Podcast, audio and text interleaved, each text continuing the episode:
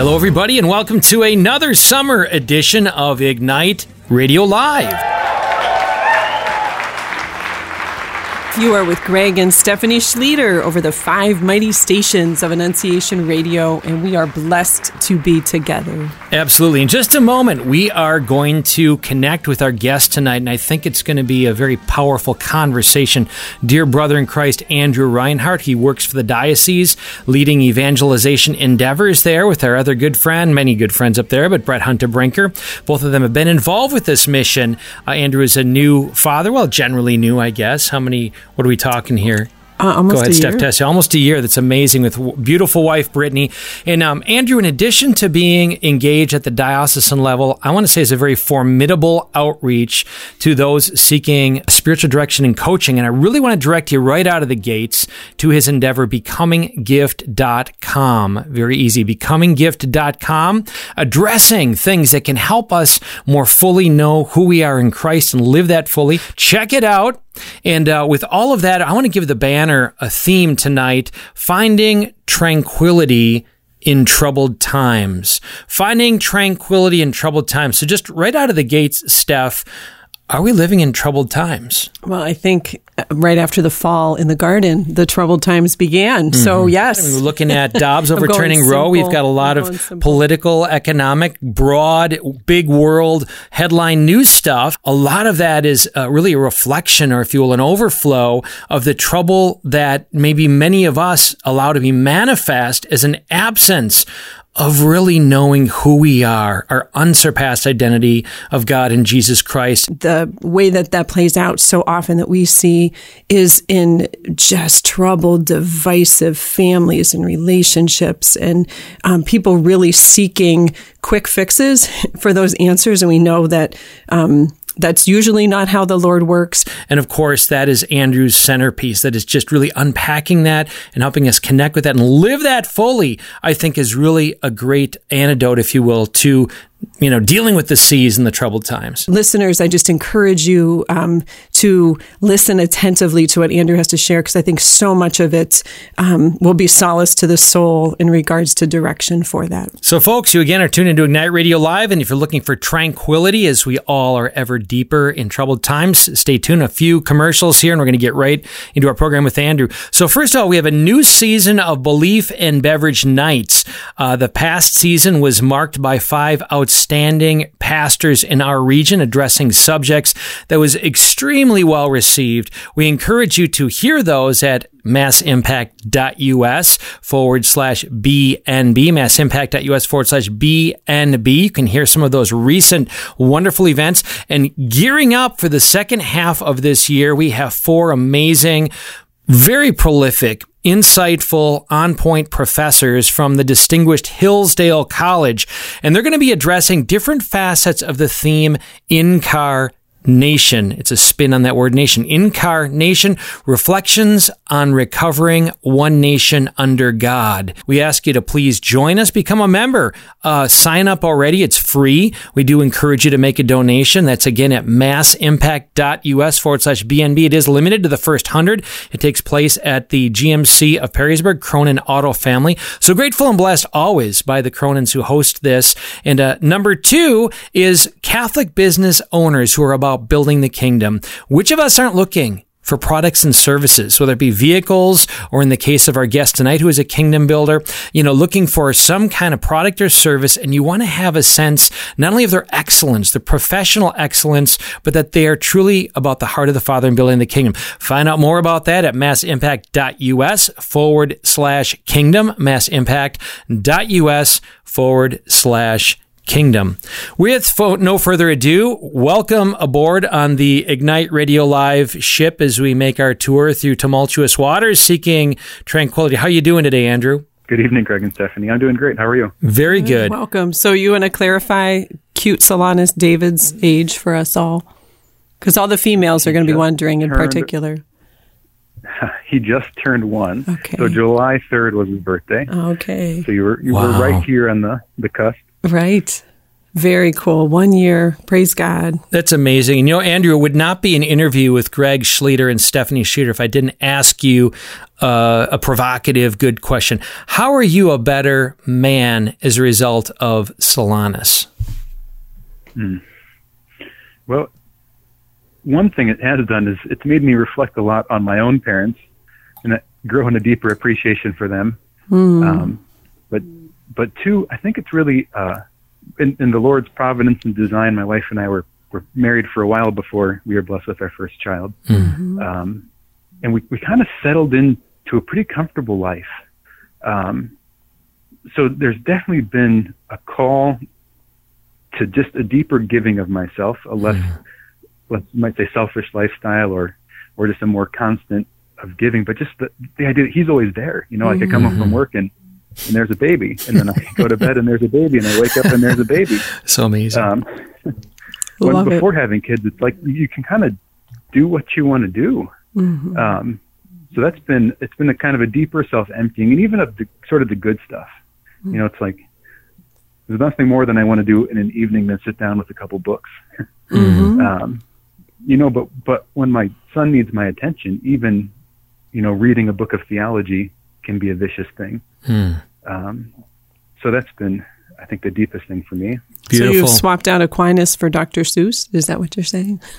Dr. Seuss exactly. needs to do a, a, Dr. Seuss needs to do a, a, theology of the body or a Summa Theologica Dr. Seuss picture edition.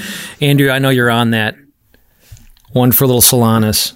Thank you for that witness, though. I just I don't think we can highlight and um, proclaim the gift that that is of sacrifice, of self gift, of um, someone responding to that grace and gift of fatherhood or motherhood. So thank you for that witness, and and dads in particular, mm-hmm. be encouraged by Andrew's words. So I want to cue up just a question. We spoke about this in times past, Andrew, of recent history of the importance of fathers. So I do want to get to that uh, down the road in this conversation, particularly with your insight as a father, as a man involved in men's groups with peers who are dads, and maybe just cue this up. What are some of the significant challenges men, fathers, young fathers, and older fathers are facing to really live in the delight, joy, and challenge of what it means to be a father? So, folks, I'm just going to make that a little bit of a trailer down the road, the teaser, teaser, exactly. Yeah. Before we get into that conversation, though, and again, speaking of tranquility in troubled times, times. Andrew, can you give us an overview of becominggift.com? Uh, who are the sorts of folks? Why do people come to you? And what, what kind of, if you will, service do you provide? Yeah, I guess the, the heart of the question really grows out of my story. So I'll share that in brief um, because Becoming Gift grew out of my own experience and what the Lord, how I felt the Lord calling me to give in a different way in the church. Um, so I was in ministry right away. I, I went to seminary right out of college, and then in discerning out started in parish ministry, and was especially passionate about the theology of the body. Mm-hmm. Just sort of seeing what was in our culture and everything, you know, that's really happening today. We were anticipating over ten years ago, mm-hmm. um, but but really identifying theology of the body as sort of the the the theological pin, you know, or essential piece there. Um, but just realize that in my own life, I love to teach and learn about theology of the body, but I wasn't really living it. You know, like I wasn't doing the bad sins, mm. you know, like those like really bad things that other people, but, but in another way, in so many ways, I wasn't incarnating the message. You know, so I was, I was at the time Beautiful. extremely overweight. I was about 400 pounds, just very stressed person, sleeping terribly. Spent a lot of my free time just sort of on entertainment, video games and, and movies and mm-hmm. TV shows and, and, and just wasn't really becoming the person that God was calling me to be in so many ways. So I, I stepped back from a lot of the public speaking and teaching that I was doing outside of my job and just sort of focused on myself for a while.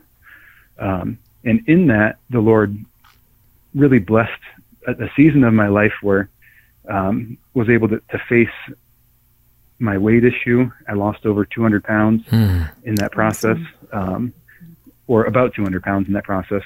And then really had to face the stress that I was going through, working on my sleep.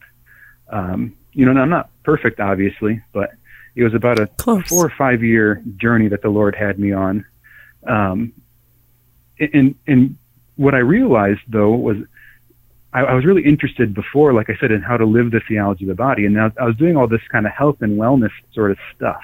Mm-hmm. Um, it just struck me one day that the two strands were coming together. That in living this holistic, healthy life was living the theology of the body. Mm. It was becoming more and more what, what God was calling me to be, living in his image and likeness. So that kind of core realization coming out of that transformation that the Lord worked in me is where becoming gift came from. Mm. Uh, that that title, becoming gift, from the Second Vatican Council, that man can't truly find himself without mm-hmm. becoming a sincere gift of self. Beautiful. And John Paul II echoed that quote throughout his pontificate. Yes. Um, but but I think that that line is so essential. One, you know, I'm kind of thinking in the area of health and wellness, you kind of touch into the realm of self help that our culture is so infatuated with. Mm-hmm. Um, and I think that idea of becoming gift, that we don't truly find ourselves without becoming a gift of self, mm. is so essential so in good. this space. Because you can just live a life that's all about you, right? It's about me looking the way I want to look and me having the life I want to live and mm-hmm. taking the vacations that I want to take and you know all of these sort of Instagram images that were uh, that were shown um, through these kind of self-help streams. Well, the the truth is that we don't truly find ourselves until we make that sincere gift of self. Mm-hmm. We have to give ourselves away in love to become really what God has designed us to be. Uh, so that's where where the title of the site comes from. So on the site, there's really two big pushes that you mentioned before. There's the Physically Spiritual podcast, and that's um, produced through Awaken Catholic. And with that, it's it's really my attempt to harmonize and synthesize everything I've learned and lived. So in there, I explore kind of the full gambit of health and wellness topics.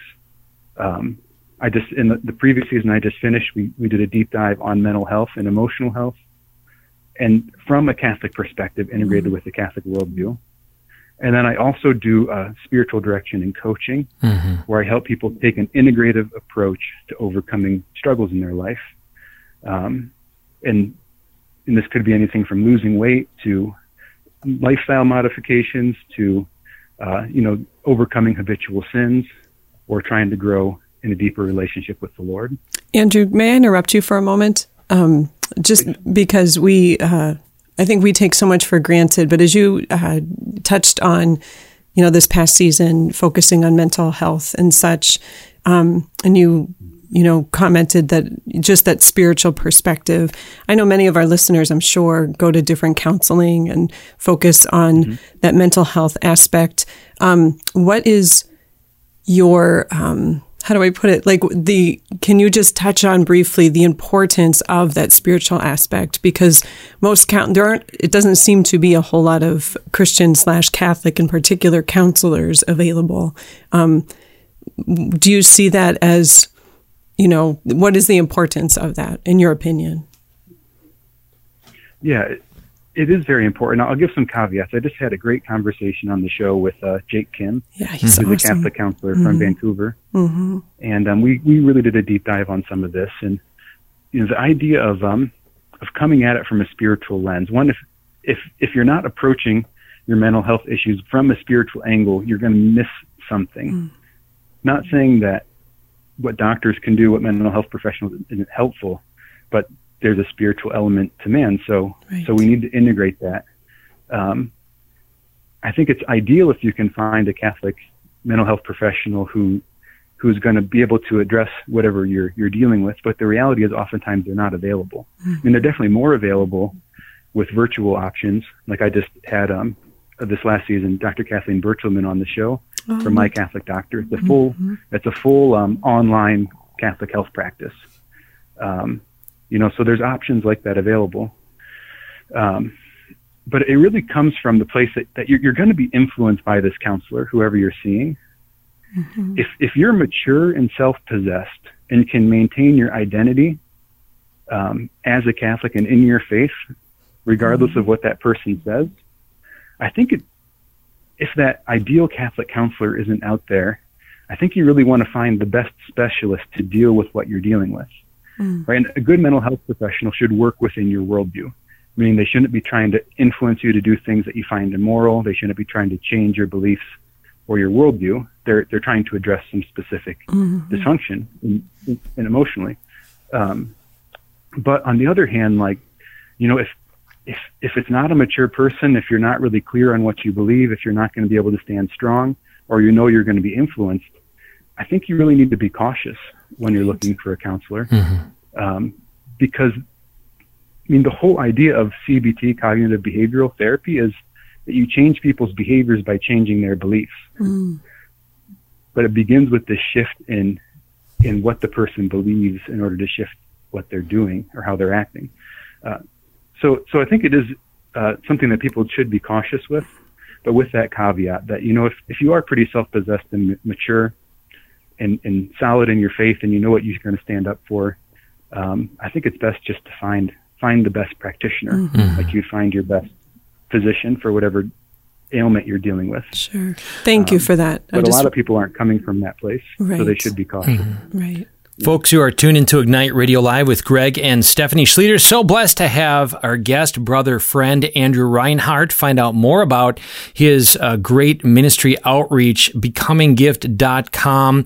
And uh, I, I, really encourage you right now. We're talking, our overall theme is finding tranquility in troubled times. And just to cue you up, Andrew, in a moment, I'm going to ask you to maybe to paint a portrait of what your experience. We know the stats, the stats of increased depression, more in recorded history, suicide. There's a lot of disconnect. There's a lot of people, but four particular things you mentioned on your site, is this for you if you feel stuck in a bad habit or sinful behavior? And again, you've said these before, but to repeat them, um, if you're discerning your vocation or a life transition, if you want to pray more regularly and design a healthier lifestyle, if you want support as you grow spiritually, learn to pray, develop virtuous habits, or learn to meditate, if you're looking for that special kind of guidance, counsel, accompaniment, accountability, uh, where you know there's a, a, traction on a path that's helping you see real results. Again, go to becominggift.com and check out Andrew. So, Andrew, to my question, um, you're very engaged. You know, the word became flesh. I think it's a lot of what you're saying here. It's the heart of theology of the body. It's not just this ethereal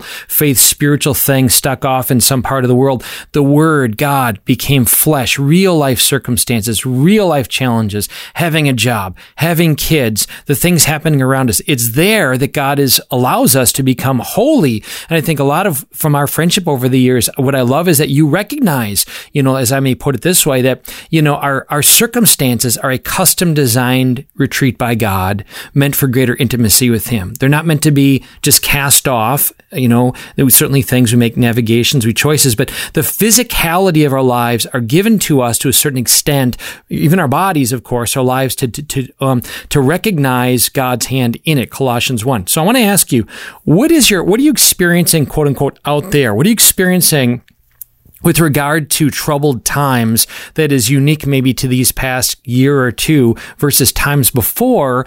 And what are you finding in your own ministry? Um, maybe some breakthrough stories, some examples of the kind of transformation you're seeing.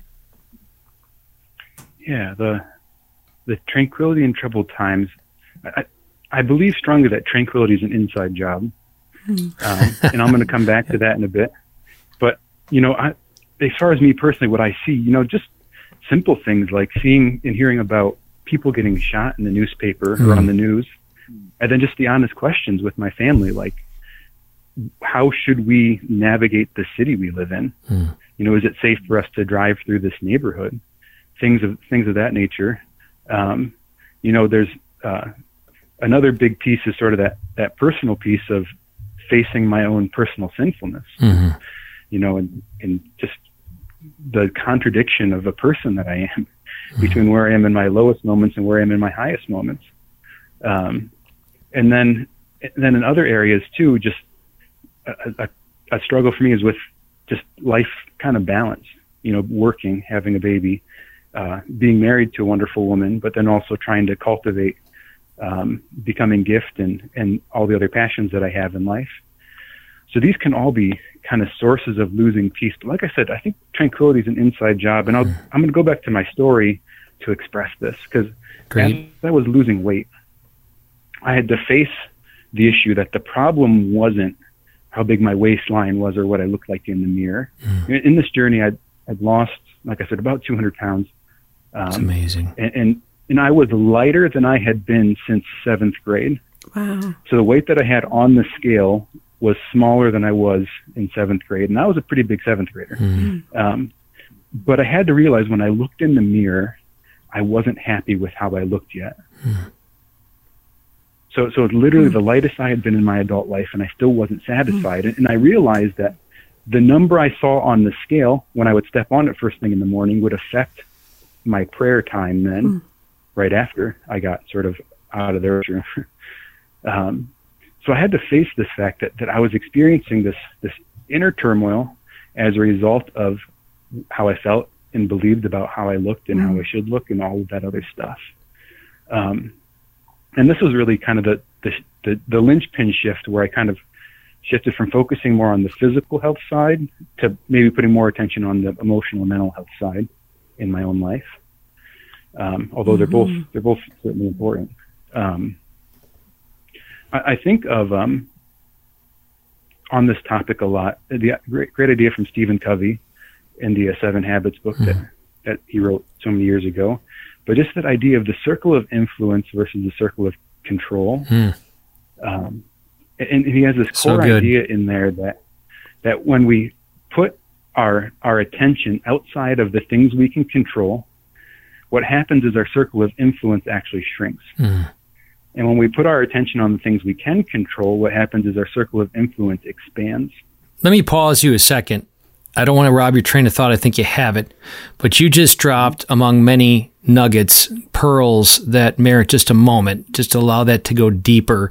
When we are focused on our circle of control, thinking that things are in our power and most things aren't, our circle of influence, that area that we do have control over, the words we use, the thoughts, our inner life, actually shrinks. We find ourselves enslaved in some respect to the things around us. And the vice versa is true. Just, I don't know if you want to just flush that idea out a little bit, maybe open our hearts and minds to how important that is. Yeah, yeah. It's, it's I think it really the heart of it comes down to spending your energy and your assets. The, the greatest asset you'll ever have is your time and your attention on the things you can actually change. Right, and and the less of that asset that you invest into that, the less you'll actually change in your life, and the more your time and attention that's on these things that you have no influence over, the less you're actually putting your time and attention on the things you can control. Um, so I think that's that's the principle. And when uh, when I hear that, I also remember a talk that Peter Kreeft gave years ago called "Winning the Culture War," and he does this talk in the mode of the Screwtape Letters, hmm. which is a great book by C.S. Lewis, mm-hmm. where it's it's from a first person point of view of letters going between demons about how they tempt people. And so Peter Kreeft gave this talk from the perspective and the voice of a demon on how to tempt our culture. And one of the principles that they say in there is we'll get them to worry about poverty, but to ignore the poor person that lives next to them. Mm. You know, So get them to worry about these grand international issues, these things that are really outside of your control, but to get you to ignore the people that are actually there mm. that you can change. And and I think that our our the enemy has our culture by the neck with this, mm. uh, because one of the biggest elements of our economy right now is what's called the attention economy. Mm-hmm. Right? So many of these online services are free because you're the product, and they're selling your attention to their to their customers who are the people who buy the advertisements. Uh, so they know that the more they get your attention, the more money they make. Uh, so so what they do is they they utilize what they understand about human nature, the way our, our, our basic primitive instincts work, and they put things in front of our eyes that trigger our instincts in such a way to demand our attention. And one of the primary things that does this are things that cause fear in you, mm-hmm. right? Potential dangers. We're hardwired for survival to live. So, so they know if they can put something in front of us that makes us think that we might not be safe, it's not just that you won't look away, it's to some extent that you actually can't look away. Hmm.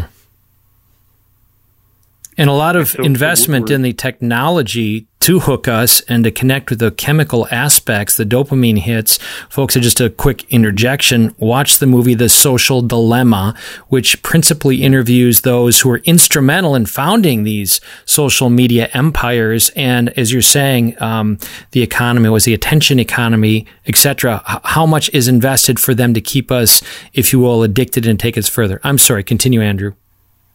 No, yeah. All this is to say that we're we're in an environment that that habitual and habitually and chronically takes our attention out of our circle of influence. Mm.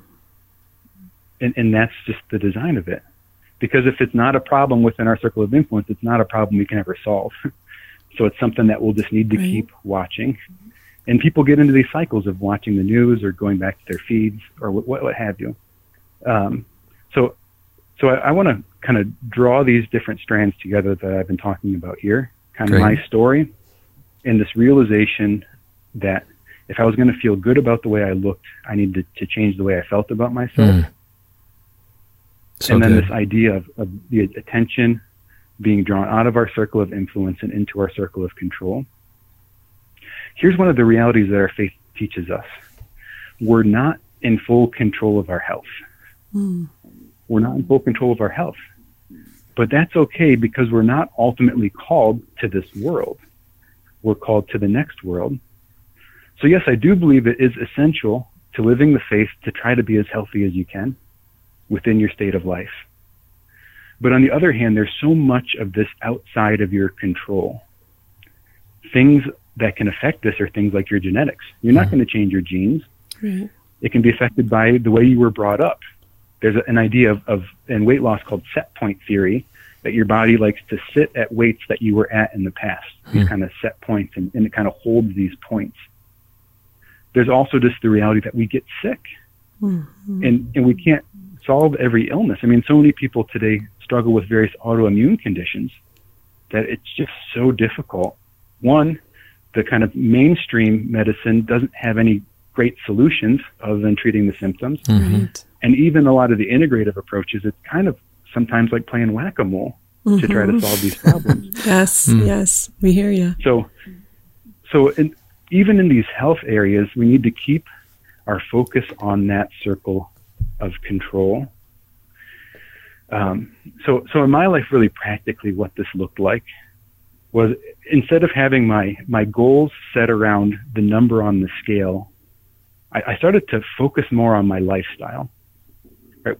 Not how much weight was I losing, but what's the quality of how I'm living? Mm-hmm. What's the quality of my diet?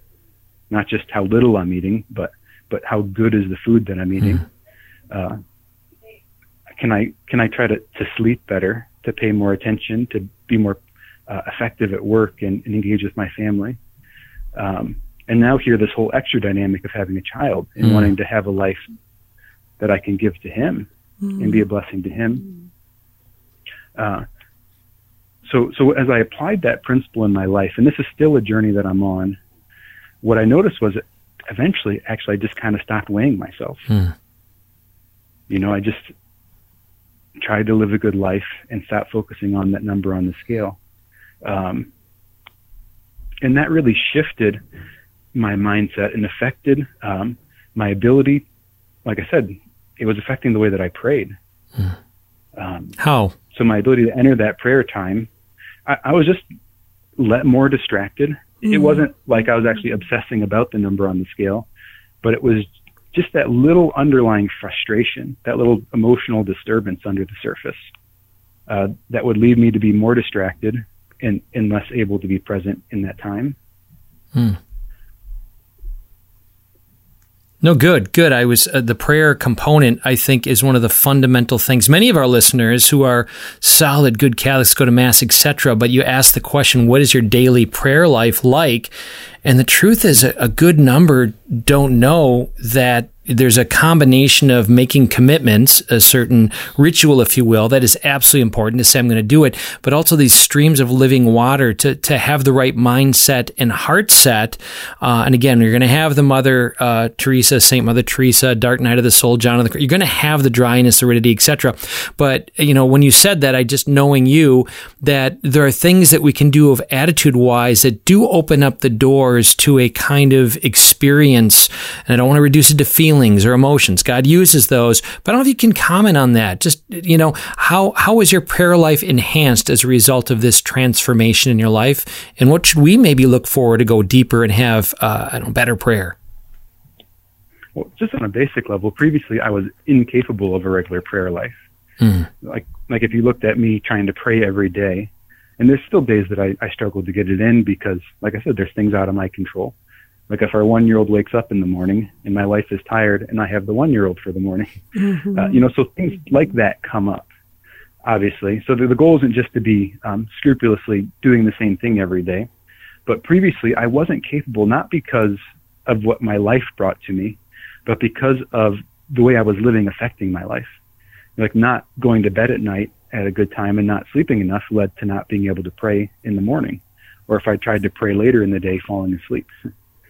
um, these, like I, I mentioned before, these kind of emotional issues that I was struggling with, really causing, uh, even when I did try to pray, that I was super distracted, but I couldn't calm my mind down. My mind was basically stuck in a continual fight flight state, mm.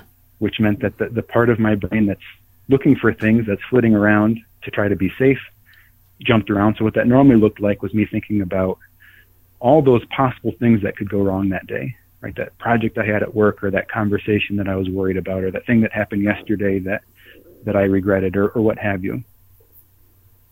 Where being able to enter into more of a, resting state in my mind so that I could actually pay attention to what I was trying to pay attention to. mm-hmm. um, so, so this is, is, is really how it shifted. But I think that idea of duty that I uh, mentioned before with state of life is important because it's uh, like you said before, Greg. What the Lord has brought to you in your legitimate duties is a self-styled retreat. Right? What what's going to bring me the most sanctity is me living my vocation well. And my vocation as a father is to to love my son mm-hmm. and to to be present to him and to love my wife and and for us to to be on this project together of forming a child in God's image and likeness. Um, so that's really what's going to cause me to grow in sanctity. So, like before, it would have been important for me to make something like a holy half hour or a holy hour. Well, when you have a little baby, those things just aren't possible mm-hmm, a lot of the mm-hmm. time. Mm-hmm. You know, so it's that 10 minutes really given over to the Lord and then maybe having the baby and continuing to pray some, but not being able to give my full attention to it, or maybe just praying the Jesus prayer in my mind as I play with him on the floor or what have you, I really believe that that's that's much more sanctifying mm. yes, than if yes, I insisted yes. on having that half hour of time isolated from everyone else in my life, or I got hour of time isolated from everyone else in my life. I got to jump in on that, Andrew, just and, amplify it as a father of seven, one in heaven, six kids in seven years, uh, coming out of seminary where I had great value of praying the daily office and daily mass, um, those formal times. And just for number one, it's easy to be quote unquote holy when you're single um, the demand, though, when you're married, of course, is integrating that with your spouse. And it's really that punctuation mark, right? That my life is not my own, my time is not my own, my sleep is not my own. And each child is really a punctuation mark at the end of that sentence. My time, my life, my money, my everything is really, really not my own. But to say um, the most powerful praise and worship or contemplative prayer moments I had were holding a child at 1.30 or 2 or 2.30 or 3 a.m. downstairs when I had the opportunity uh, usually, sometimes we'd be in tandem because we had a, maybe a year and three months and a newborn or whatever. But honestly, a, what you're saying here, and just for our listeners to capture this, God custom designs these moments that can be occasions of prayer, and they may not look like the formality that they were when you had the luxury to do that. So I just want to amplify that. I'd love to hear that. Yeah, and, and and the adjustments are in those spaces too, because I think what those spaces can look like for a lot of people are well, I have the baby at 1 a.m. and I scroll on my smartphone. Mm-hmm. Well, I have the, the baby in one hand and the phone in the other. um, right. or, or filled, or maybe you're just sitting there like angry that you're not sleeping. Mm. I just resentful about about the fact that this is difficult and it's hard and it's painful and it sucks. You know. Yep. Um, so so the shift is in that that internal space of oh how am I going to use this time. Um, you know, and the waking up at night thing is really it's a challenge for me. Mm-hmm. I, I don't wake up easily. So like my wife, praise the Lord and God bless her, like she carries that burden in our couple. Um, because honestly, I just don't wake up even when he cries a lot of the mm. time. Um, but then what that is then a challenge for me later in the day, how can I pick up, how can I pick up the burden?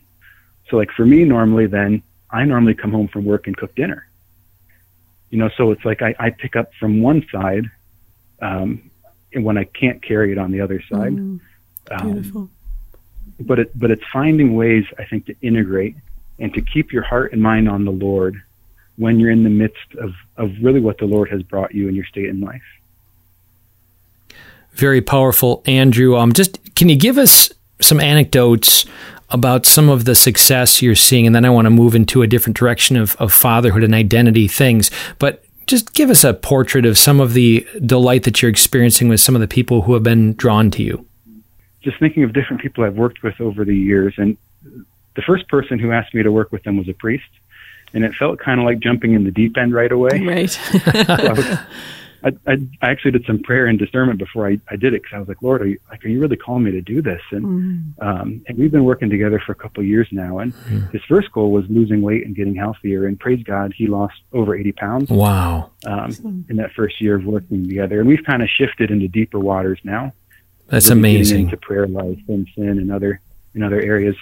Um, but just seeing the work the Lord has done in him, and then and then from that, then as Bishop moved into a bigger assignment so it's like as the Lord was working this healing in him, then, you know, he was like also being prepared for the greater work mm. that the Lord had in store for him. Mm. So just uh, beautiful to see that. Um, you know, some other uh, gentlemen that I've worked with before just, you know, struggles with with chastity and lust and, and different mm. issues around that, and and talking to them and hearing, you know, they've been free of it for two years or more. Beautiful. Um, it's sort of a, approaching it and trying to get down to the root causes of, of what's happening.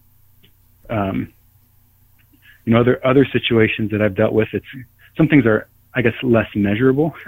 right. You know, like some struggles, it's it's harder to kind of have a number to track or, mm-hmm. or a date to set or something like that. You know, so other times it, it isn't as uh, as easy to get the picture of. But in general, I think what what happens is when people are going through uh, coaching and spiritual direction, is they get a greater sense of directionality in their life. Hmm. So, so what do they actually want to change? And then are they making progress toward becoming that person they feel called to be? Or I feel like a lot of the times we're sort of living with a whole complex of unstated expectations for ourselves. I mean, there's all kinds of different things we have in our mind of how we think it, life should be, but we haven't really defined what those are clearly we just get angry at ourselves when we know they're not there. Hmm. Um, but, but a lot of these things are long-term projects, you know, so it's not like it's just, uh, you know, I, I change my diet and all of a sudden I'm a hundred pounds lighter. Hmm. A, a lot of times it might be multiple different diets the person does over a course of time or, or different elements integrated into it. So, so doing coaching and spiritual direction can help people to really clearly state what those long term goals are, mm-hmm. but then break them into the man- manageable chunks. Okay, if this is where I want to be in a year, what does that mean about what I need to do today? And what should I be doing in a week? And what should I be doing in a month? And in two months? And in six months? Mm-hmm. So on and so forth. Uh, so that's really the, the beauty of the process. Fabulous. We are uh, Greg and Stephanie Schlueter, Ignite Radio Live, and blessed to have our guest, Andrew Reinhardt. And if you're looking for a little bit of assistance and help, and or a lot of assistance and help in journeying to this place of abundant life, John 10 10, go to becominggift.com. Uh, though we don't know much about most people that are listening to this program right now or in the world, we do know two things. Their deepest desire is to be loved and to love. Their deepest core desires to be authentically loved and to love. And we might say, number two, God is love. Which of us are not yearning on this side of things and even in eternity ever deeper more and more for god to know god to see the face of god we're trying to fill that right god-sized uh, hole in our hearts with other things and it really is a simplification that you really help people journey more deeply in understanding that dynamic and to clarify and there's a lot of healing there that's point two so number three genesis 127 in his image as we yearn for the face of God. In his image, he made them male and female. Do we not understand then, if that's our core identity, unsurpassed identity, sons and daughters of God in and through Jesus Christ, that the greatest attack is going to be on our identity, and I might say specifically our masculinity and femininity? Do we not see that playing out in the hearts, minds, lives, politics, economy of everything on this planet can be summarized uh, right there in terms of that attack? So when we spoke recently, Andrew, you spoke of uh, a, an awakening, if you will, a greater clarity on how maybe men, masculinity has come under attack, maybe particularly fatherhood. How are you coming to understand that, Andrew? And um, what are some insights you have of maybe reclaiming a godly masculinity and maybe in particular fatherhood. Yeah.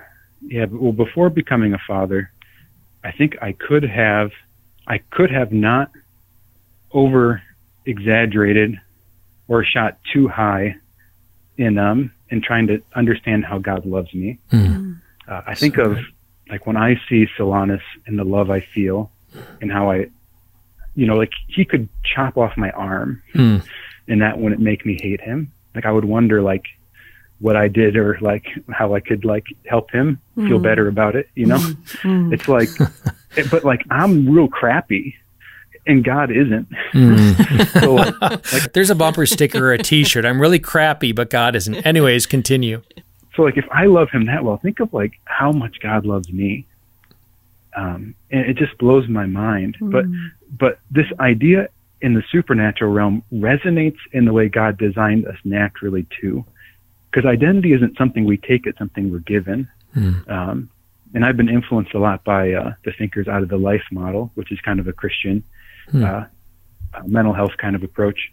And and they, their material really comes from uh, research out of the way that the brain and nervous system develops during a child's uh, during the very early ages of a child's life, and how the behaviors of the parents affect that, either for negative or for positive. Mm.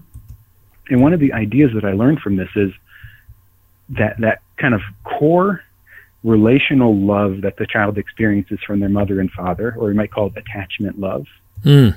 But this attachment love really forms the part of our brain that is in control when we are are being stressed.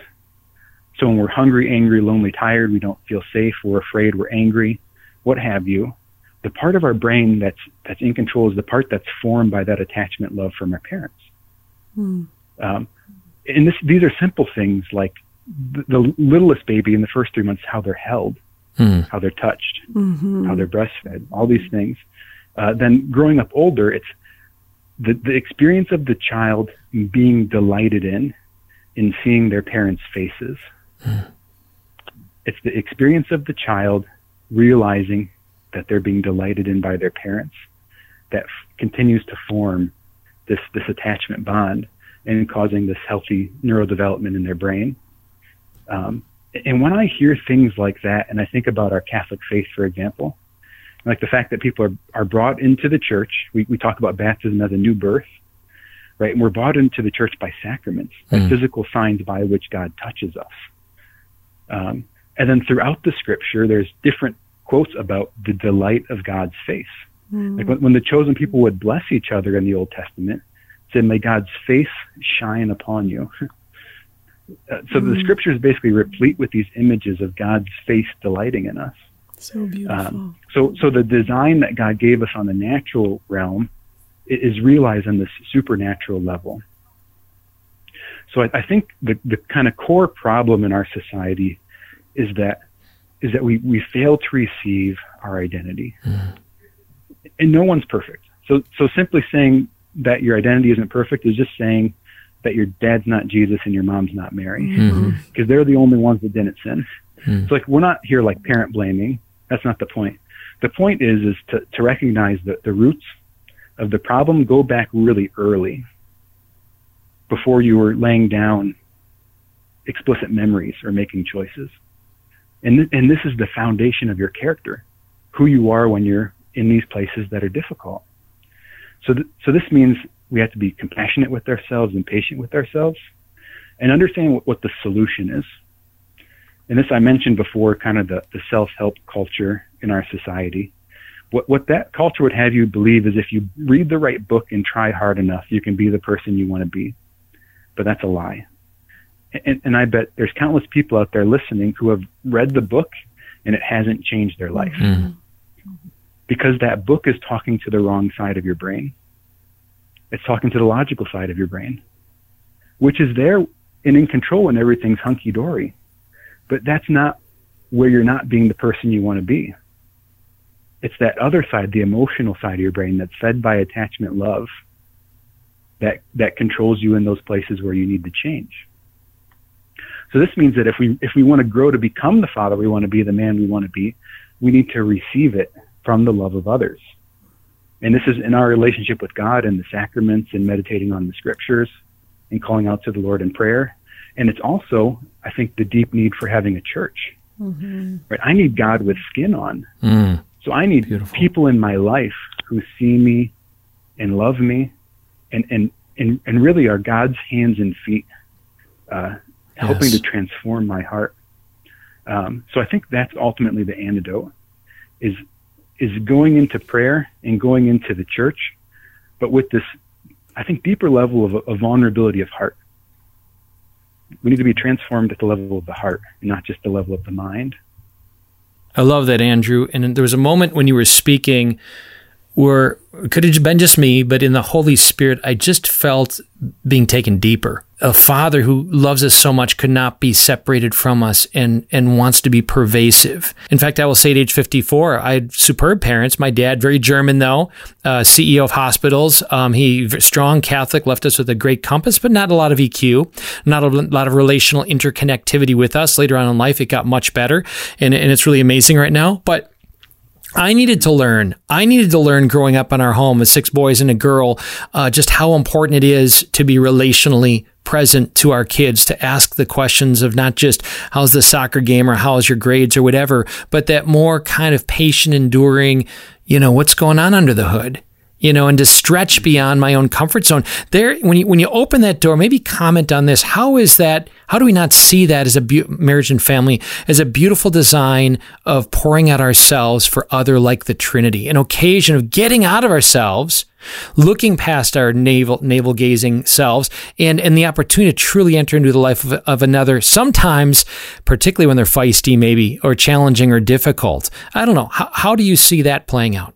Just naturally that level of attunement or emotional connection is it's like basically like uh, like fertilizer for the brain. Ooh, I love that. so like one of the most important things for healthy attachment is actually reconciliation. It's mm. it's okay, things haven't gone well and you receive that reconciliation and, and, what's built back in the body is stronger than what was there before when that reconciliation mm. happened. Mm. Kind of like when a bone is broken and, and, the, and it grows back stronger. Mm. Um, so, so this is like the power if you're a father and there's something on your heart, the power of you seeking reconciliation with your child, of honestly recognizing how you wounded them and apologizing and just giving them that opportunity to forgive like, I, I, don't think it can be overstated how healing that can be mm-hmm. for them. And, and then in, in our own lives, um, just know that as you're providing that kind of attention, that kind of love, that kind of care, that, that you're doing something profound that, that does, like I said, have a natural benefit, but it's also reflecting the nature of God, right? God's omniscient, meaning he knows everything. But this isn't because God is like a, it's not like a supercomputer that's like collecting all the data in the world, just sort of like coldly, uh, calculatedly, like watching everything and recording it. God's omniscience, God's knowing everything, is an attentive love. So, so God knows everything in the world all the time, down to the deepest detail possible, because He cares, mm. because He wants to, um, because He loves you, So, so realizing that when you're giving your children that, that you're paying attention because you care, you want to, you really want to know out of love, mm. that you're reflecting the heart of the Father.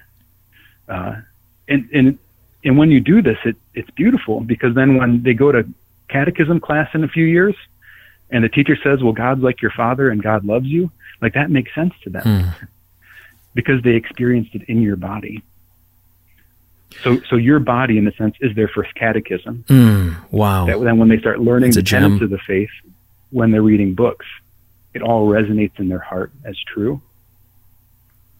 Andrew, so good. I'm seeing us coming in for a landing, and maybe at the end here, open up a can of worms. It's the best way to go. You know, Supreme Court uh, make having their Dobbs decision before they go in recess. It's that sort of thing. But many parents right now, let's face it, any we know many godly Catholic good people whose heart is to do what God is leading them to do, and there are some differences in perspective in the broad categories of one might say detachment parenting and attachment parenting. And again, I want to proclaim good friends friends of ours, yours, who who have strong views about this. Um, and I'll say, how does it manifest? The detachment might be more, even at a young age, letting them cry it out, or trying to structure things with an assumption that maybe we're we're how you know we're, we're fostering a selfishness uh, if we just respond to them and their immediate needs and such. I'm going to just go on record, and I don't know if you agree with this, and you can be bold and challenge if not. But everything you said about the life model uh, which I think is very Trinitarian. And Steph and I have held this in our own six children of being available. I even like to use the phrase attunement parenting to hug them, love them, hold them, nursing on demand. We co-sleep, slept with each of our kids. Um, all of that, I'm just going to say fostered a right I believe, wiring, heart, mind, body, and soul that gave them a strength to an, a foundational connection of who they are in God, that gave them a strength for each one of them to be really, as they're growing and emerging, incredible leaders, to go places, do things, reach beyond in incredible ways. Um, so I don't know. What are your thoughts about that as you maybe have peers also, you know what I'm talking about in some of these conversations? Yeah. Yeah. Having small children is, it kind of feels like you're on a sinking ship so I try to hold these things delicately. right. So I think in general, people honestly that. are doing the best they can. Yes. Yes. Uh, so like, you know, so like some people just can't breastfeed. Like it just it, physiologically, like it doesn't work or whatever. Mm-hmm. The, the child can't get. So like, so I want to like tread very gently on these waters because people, I think, get lost in the details. Because mm-hmm. the heart of attachment isn't what you're doing on the surface. It's about what's happening in your heart and mm. mind. Great distinction. Uh, so it, we're actually wired to tune to one another. We have mirror neurons in our brain that, that literally react to the neurological state in, in the people around us. So like you, you can do everything right, quote unquote, in mm-hmm. whatever parenting theory book is your preference, mm-hmm. and still not form a healthy attachment mm-hmm. if your heart's cold, if they don't experience that love. So, so personally, I think how how you do things is much more important than what what you're actually doing, right? So, so regardless of your personal preference on parenting and how you breastfeed and sleep and react to the cries and everything else, um, I think it really comes down to the heart level as the foundation. One of the other realities we need to face is that, you know, you you could do everything perfectly in the 1st mm-hmm. few years of your child's life, and they could still not turn out very well, mm-hmm. because there's a lot of other people that can wound them. Every yep. time we sin, we wound ourselves. Mm-hmm. Um, and, and so one of the primary factors that determines our outcomes is our own free will and the people we encounter in our adult life. All that's to say is I think sometimes people hyper focus. And, and, and, the lie at the core of that is I can control what my child will be, mm. which isn't what God the Father does. Um, so, so I think that that heart of how we love them, uh, what's really in our heart is the, the core of what we should focus on with that. I love that. Folks, tune into Ignite Radio Live. So blessed to have you on the journey with us, Andrew Reinhardt. Check him out at um, sorry. Becoming Gift. Check him out at John Paul Call Your Dad on the phone right in the middle of a program. Uh, check it out at becominggift.com. And Andrew, so blessed that you've been with us. Do you mind just leading us in a closing prayer? Yeah, sure. In the name of the Father, Son, Holy Spirit, amen. Heavenly Father, I thank you so much for the opportunity to, to share these words, Lord. I pray in gratitude for Greg and Stephanie's mission, I pray that you would bless them in the work they do in the church. Lord, I pray for everyone who listens to this program, Lord. I just uh, would especially say that in the next few days, Lord, may they experience mm. your love in a profound way. Mm. May they know that your face is delighting in them, mm. you shine on them, that there's nothing more that you want than deep relational intimacy with them, Lord. And I just pray uh, that you would tear down the barriers in their lives, the strongholds in their lives, the things holding them back from being in relationship with you, Lord, because you are our healer. And I pray all this in Jesus' name. Amen. In the name of the Father, Son, and the Holy Spirit. Amen. Thank you again so much, Andrew. Our hearts and yes, prayers, unity with you and a wonderful people here in this diocese, this holy Toledo, meant to be a city on a hill. Let's just remain united and connected and avail yourself to all the blessings that exist, one of which again is becominggift.com. Until next time, God bless you all.